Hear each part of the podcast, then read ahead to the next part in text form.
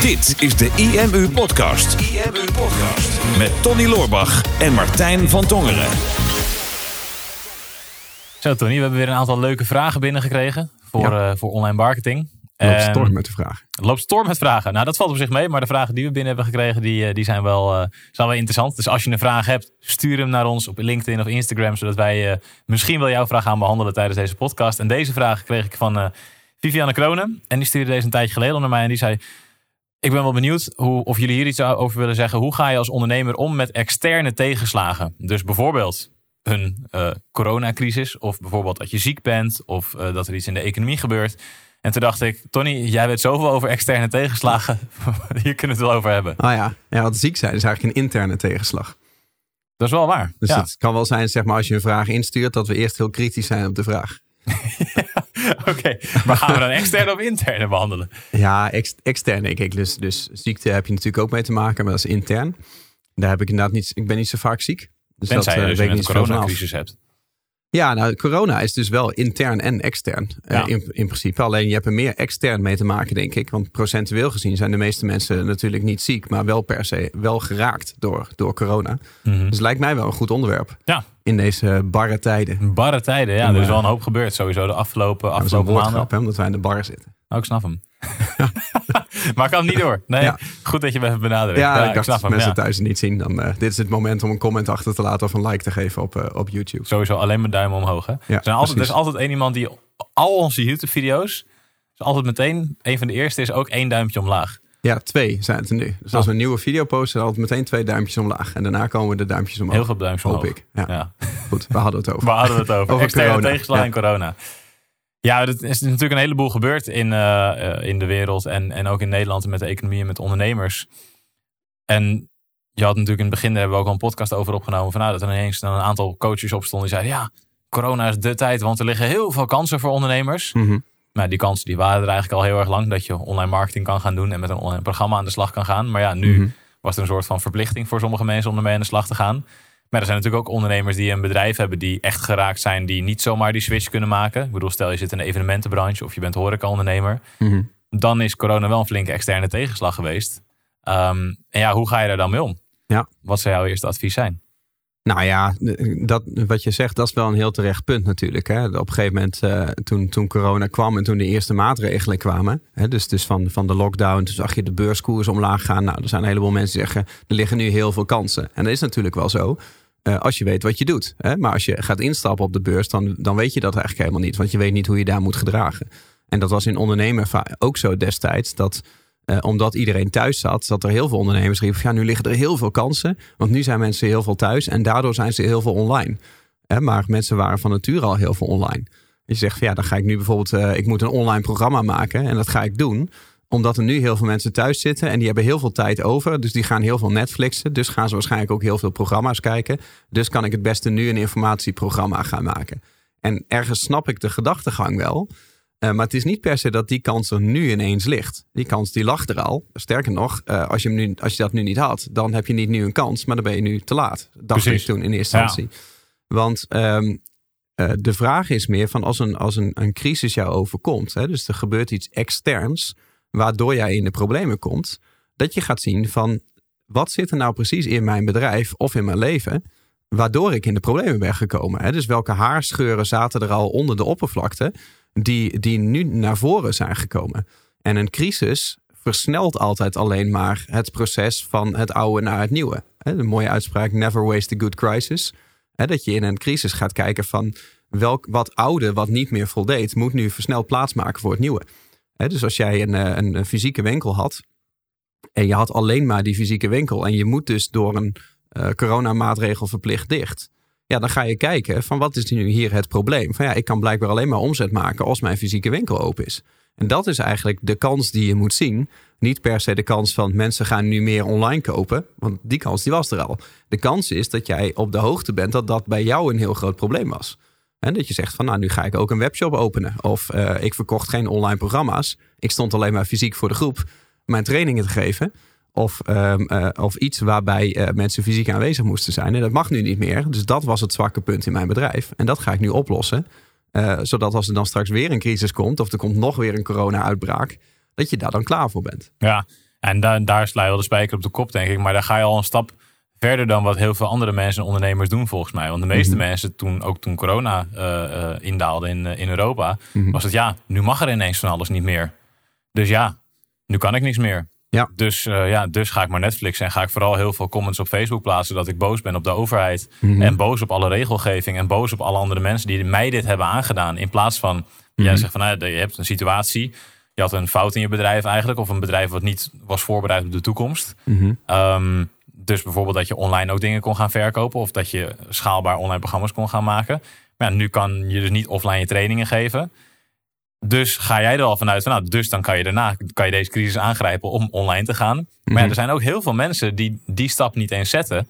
Maar vooral kijken van, oké, dit was mijn business, dit was mijn bedrijf. Dat kan nu niet meer door de overheid of door andere mensen of door regels of om wat voor reden ook. Mhm. Dus ja, daar ga ik vooral heel erg op haten. Mhm. Want het komt door die andere mensen dat ik niet meer kan doen wat ik wilde doen. Ja. En, en daar dan in vast blijven zitten. En ik denk, ja, als, als je zo'n externe tegenslag hebt, zoals, zoals dit corona.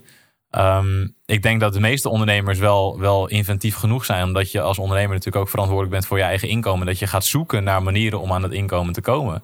Mhm. Maar er zijn ook een heleboel ondernemers geweest die gewoon al heel snel de handdoek in de ring hebben gegooid. Van oké, ja, ik heb niet die reserves voor twee maanden niet. Mhm. Dus ik stop ermee en ik vraag mijn faillissement aan. Ja, klopt. En, en dat is dus omdat er extern iets gebeurt en ze niet zelf eigenlijk vindingrijk genoeg zijn geweest om een volgende stap te zetten. En ik denk dat dat, Mhm. dat het belangrijkste is bij een externe tegenslag. Dat je weer terug gaat kijken naar jezelf en naar je eigen bedrijf. En oké, dit is de situatie. Daar kan ik niks aan doen. Mhm. Weet je, die regelgeving en, en, en de situatie rondom corona, daar kon je de afgelopen tijd niks aan doen. Daar kan je nu ook nog steeds niks aan doen. Het zijn nog steeds de regels die, die de overheid bepaalt. En misschien dat we nog wel een paar jaar hiermee moeten dealen. Mhm. Dus die regels heb je. Dat is de externe, externe factor. Dus wat je wel kan doen is kijken, oké, wat kan ik in deze situatie doen om alsnog iets werkbaars te maken waarmee ik bijvoorbeeld een inkomen kan genereren.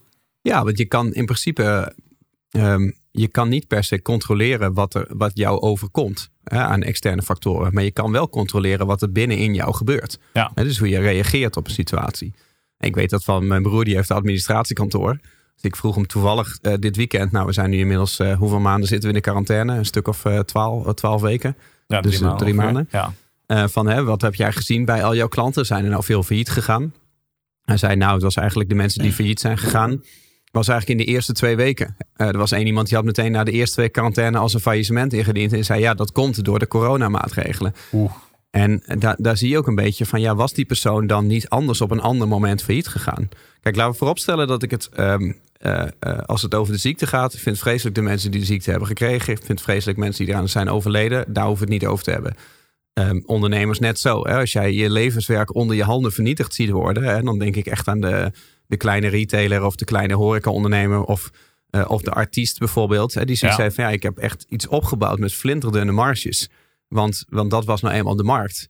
En, eh, en dat was echt mijn passie, was mijn levenswerk. En dan moet ik verplicht de deuren sluiten voor een aantal weken. Eh, en daardoor ga ik gewoon, gewoon eraan onderdoor en kom ik niet meer open.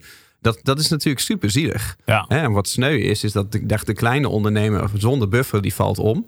Eh, en de, de grote partijen in die markt, die hebben buffers genoeg. En die hebben vreemd vermogen genoeg. Dus die blijven wel bestaan. En die worden alleen maar groter. Want die slokken alle marktaandeel van die kleintjes op. Dus laten we vooropstellen dat dat uitermate vervelend is. Alleen wat je ziet is een heleboel bedrijven die niet toekomstbestendig waren. Die anders misschien over een paar maanden of ergens in dit jaar waren omgevallen. Die zijn dan nu versneld al omgevallen. Ehm, en dat, dat is zelfs, eh, je ziet zelfs bijvoorbeeld een oversterfte tijdens corona. Hè. Dus er gaan meer mensen dood tijdens zo'n epidemie. Maar daarna zie je bijvoorbeeld een ondersterfte. Hè. Dus mensen die bijvoorbeeld eigenlijk pas later op in het jaar overleden zouden zijn, die zijn dan al eerder overleden. En dat is een beetje een luguber punt. En dat is een beetje sneu. Ehm, maar daar zie je wel dat een crisis vers- versnelt dat. En eh, dat hebben we ook bij die ondernemers gezien. Van ja, meteen de handdoek in de ring gooien of er niet op reageren. Ehm, daar word je in principe mee, mee getest. Hè? Je wil echt de fouten uit je bedrijf halen. Ik zag dat bijvoorbeeld bij eh, horeca bij mij in de buurt. Was echt gewoon de, de quarantaine was aangekondigd. Mhm. En je wist van nou, hè, mijn horecatent moest dicht. Nou, de volgende ochtend lagen er al flyers op de, op de deurmat van restaurants bij mij in de straat. Die zeiden van hé, hey, we kunnen, je kan nu ook afhalen of we kunnen het bij je bezorgen. En dat deden we voorheen niet. Die waren er meteen binnen 12 uur, hadden ze die flyer al gedrukt en lag het al op de brievenbus. Dat zijn, dat zijn winnaars. Ja, maar ik heb er Ja. ook een paar gezien van een van mijn vaste restaurants waar ik heel graag ging lunchen. Die kwam vorige week voor het eerst met een flyer. En denk ja, maar dan zijn we elf weken verder. En nu ga je aankondigen dat, er, dat je ook bezorgt en dat je af kan halen. En dan, dan ben je te laat. Het gaat niet per se erom dat, je, eh, dat er zo'n maatregel komt. Of nou hebben we het dan over corona, maar het kan van alles zijn. Ehm, dat je denkt, van, ja, nu kan ik mijn business niet meer doen, dus nu wacht ik af. Hè, of nu moet ik iets anders gaan doen dan wat ik voorheen al deed. Dus hè, ik ga nu maar heel snel een e-learning programma starten. Want dat kan nog wel. Maar dan start je feitelijk een ander bedrijf. Ja. En, en dat is niet per se het idee van een crisis. Eh, de crisis wijst jou meer op van dat bedrijf wat jij hebt en wat je probeert te doen. Is dat houdbaar? Eh, zo, zo nee. Wat moet je daar dan aan aanpassen? Ehm, en kan het misschien in een andere vorm? Je kan nog steeds eten blijven verkopen, maar dan gaat op een andere manier. Eh, eh, winkels die kleren verkochten zijn heel snel webshop gaan opstarten. Wij kennen er een paar die, die nu zoiets hebben van ja, mijn webshop omzet maakt nu al meer omzet dan dat mijn winkel maakte. Dus als ik straks weer open mag, ja, ik weet helemaal Ga ik niet. dat nog wel doen? Ja, ik weet niet eens of ik wel weer open ga. Ja. En dus, dus daar zitten dan, dan de kansen. Dus je gaat gewoon kijken naar van waarom was ik mijn bedrijf eigenlijk begonnen en wat wil ik hier nou mee, mee bereiken? En kan ik misschien een andere vorm vinden nu de omstandigheden wijzigen? Ja, en dan gaan er wel ineens heel veel kansen liggen. Want je weet dat als jouw concurrent eh, dat niet doet, dat er meer marktaandeel komt. En als er heel veel van jouw concurrenten gaan omvallen door zo'n externe eh, situatie, ja, die klanten die blijven er wel, die vraag die blijft wel. Dus die zal dan waarschijnlijk bij jou uitkomen als jij wel in staat bent om erop in te spelen. Ja, precies. En dat, dat is het interessante. Omdat je dan dus je soort van gaat... Je gaat je eigen strategie aanpassen naar de externe Mhm. situatie waar je niets aan kan doen.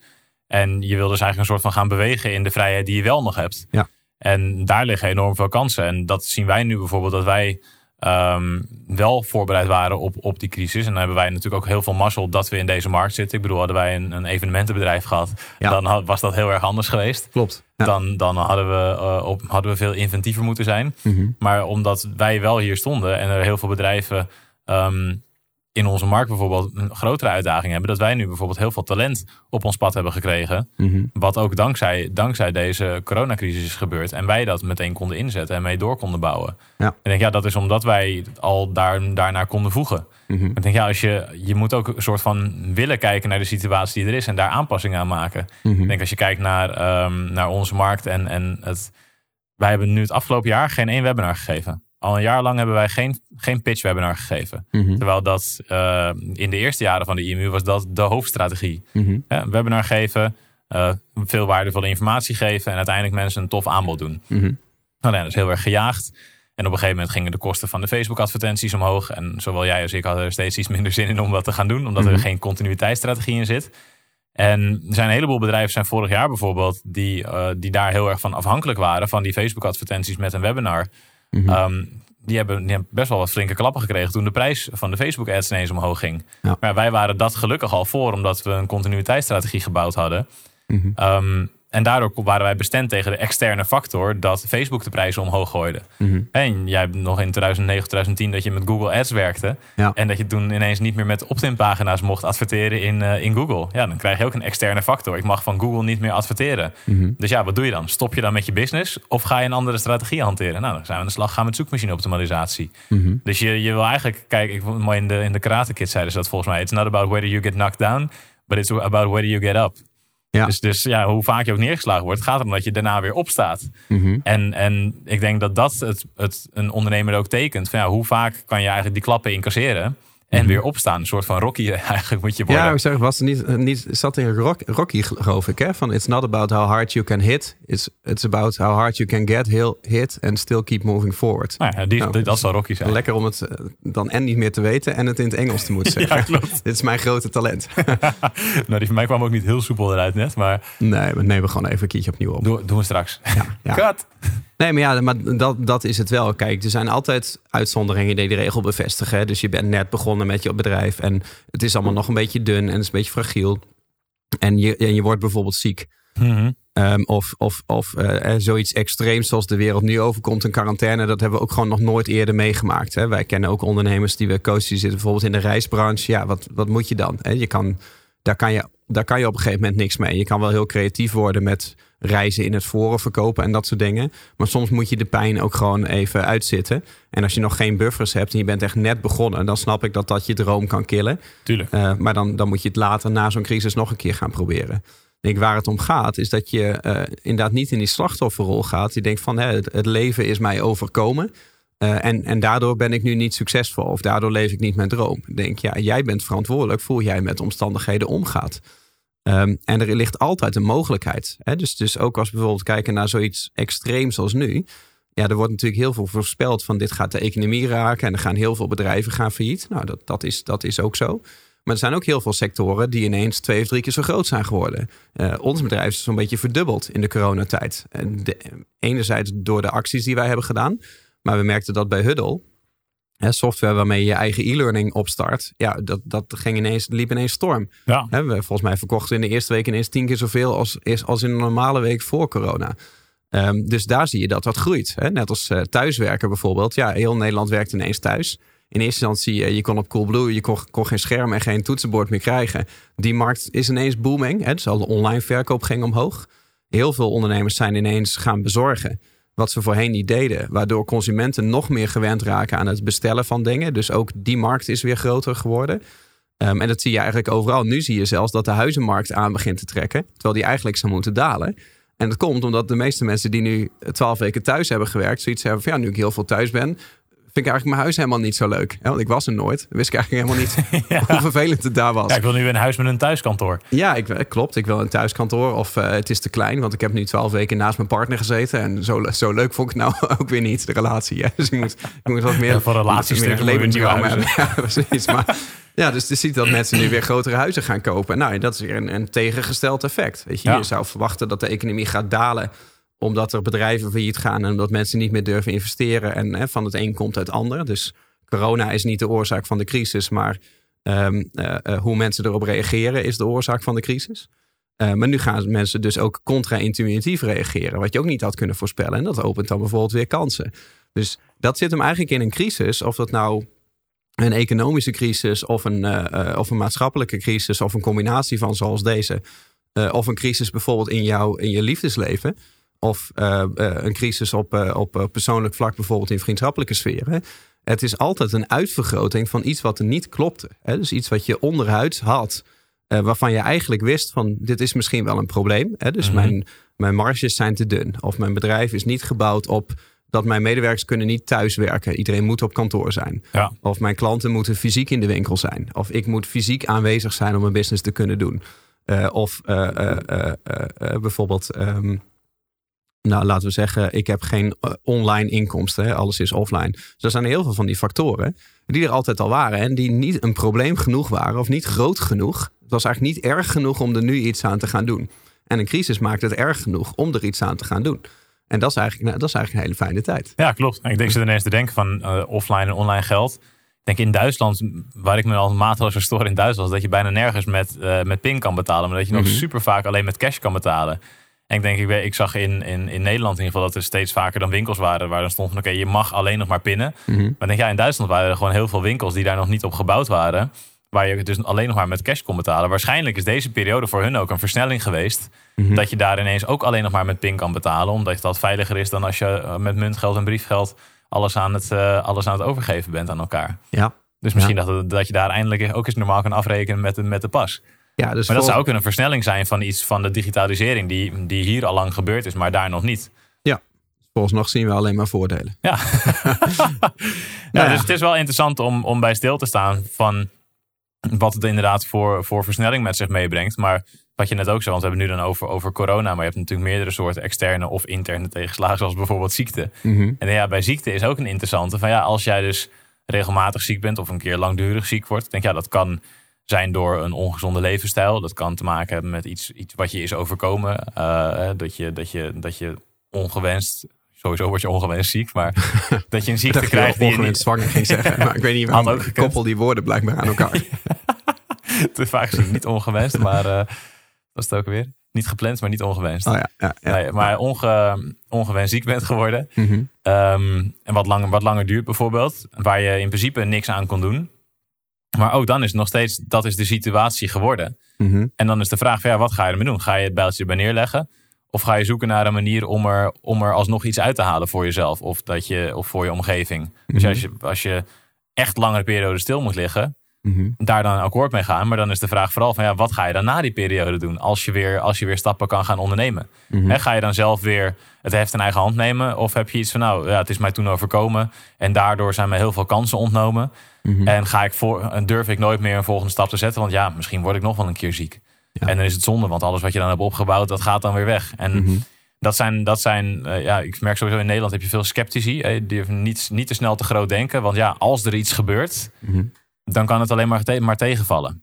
En dat, dat is heel erg jammer. Want ja, er kan altijd exter, een externe factor zijn die met je dromen of met je plannen eh, aan de haal gaat. Mhm. Waardoor je niet meer door kan gaan. Maar ja, uiteindelijk denk ik, ja, wat voor situatie er ook gebeurt. Dat is het mooie van in Nederland wonen, in de tijd waarin we nu wonen. Je bent zelf uiteindelijk altijd eigenaar van hoe je ermee omgaat en welke stap je erna zet. En ik denk dat dat het allerbelangrijkste is bij welke tegenslag je ook krijgt. Dat je kijkt, oké, ik heb een situatie. Aan die situatie kan ik niet meer echt iets veranderen. Mhm. Maar wat ik met deze situatie doe wel. En of dat nou een ziekte is of een crisis of een andere manier van tegenslag. Mhm. Die, zal er, dat, die optie zal je altijd hebben. Ja, en ik denk dan, kijk, wat we net al zeiden, eh, enige uitzonderingen daar gelaten. Kijk, als jij nou ineens een ziekte krijgt, dan, dan kunnen wij niet tegen jou zeggen van ja, maar je hebt je hele leven op een bepaalde manier geleefd, waardoor je hierop uit zou komen.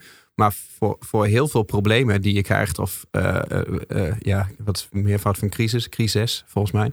Wat je crisis, cri- crisissen, crisis eh, die je krijgt, eh, dat, dat is vaak een, een, een, eh, een gevolg van welke strategie jij hebt gevoerd. Hè, ik heb dat altijd met die burn-out gehad. Dat, ja, volgens mij, ik heb een burn-out gehad. En de meeste mensen met mij die dat hebben gehad, die zeggen van dat is, een, dat is een van de grootste zegeningen geweest die ik heb gehad. Ik heb ook nog nooit iemand gesproken die een burn-out heeft gehad, die daar niet heel blij mee is. Dat is eigenlijk heel raar. Ja, Maar dat komt omdat je, ehm, je hebt je leven op een bepaalde manier geleefd. Dus je hebt een strategie gekozen. Hoe je met je uren omging. En met je stress. En met je voeding. En met je sport. En met je, en met je sociale leven. En in hoeverre je eh, misbruik van jezelf liet maken. Of juist niet. En op alle fronten. En al die ingrediënten samen. Dat is een strategie. En die, is, eh, die strategie die komt gewoon uit op een burn-out. Dus als jij dan na de burn-out hersteld bent. Je gaat weer precies op dezelfde manier leven. Ja, dezelfde strategie geeft hetzelfde eindresultaat. ja. Dus je weet van ik moet een andere levensstrategie kiezen. Ik moet andere levenskeuzes maken. En dat is met zo'n voorbeeld. Maar dat is denk ik ook als je nou ineens eh, een externe factor hebt. Bijvoorbeeld eh, je wordt enorm belazerd door een, door een compagnon bijvoorbeeld. En dat is jouw externe crisis. Dat je ook bij jezelf te raden gaat van hoe ben ik in deze positie gekomen. Dat dit mij is overkomen. Ja. Ja, had ik die zelf iets aan kunnen doen? Eh, of heb ik een bepaalde uitstraling gehad waardoor de ander misbruik van mij maakt? En hoe kan ik dat in de toekomst voorkomen? Nou, dus met corona hebben we natuurlijk al een paar dingen behandeld. Ehm, dan is dat net zo. Dus dat is eigenlijk de uitdaging van op het moment dat je nou echt eh, heel diep in de shit komt te zitten, omdat je in een crisis zit, dat je toch een moment vindt om te evalueren van ehm, hoe had ik dit eh, kunnen voorkomen? Dat als dit nu eh, gebeurd zou zijn op dezelfde manier, dat ik nou minder zwaar in de problemen had gezeten als ik mijn leven anders had geleefd, als ik anders met mijn gezondheid was omgegaan, als ik anders met vrienden was omgegaan, als ik eh, met mijn personeel anders om was gegaan, of de andere software had gebruikt, of een ander verdienmodel, of überhaupt een heel ander soort bedrijf had gehad. Ja, en dan weet je dat, en dan weet je dus ook waar je naar onderweg kan.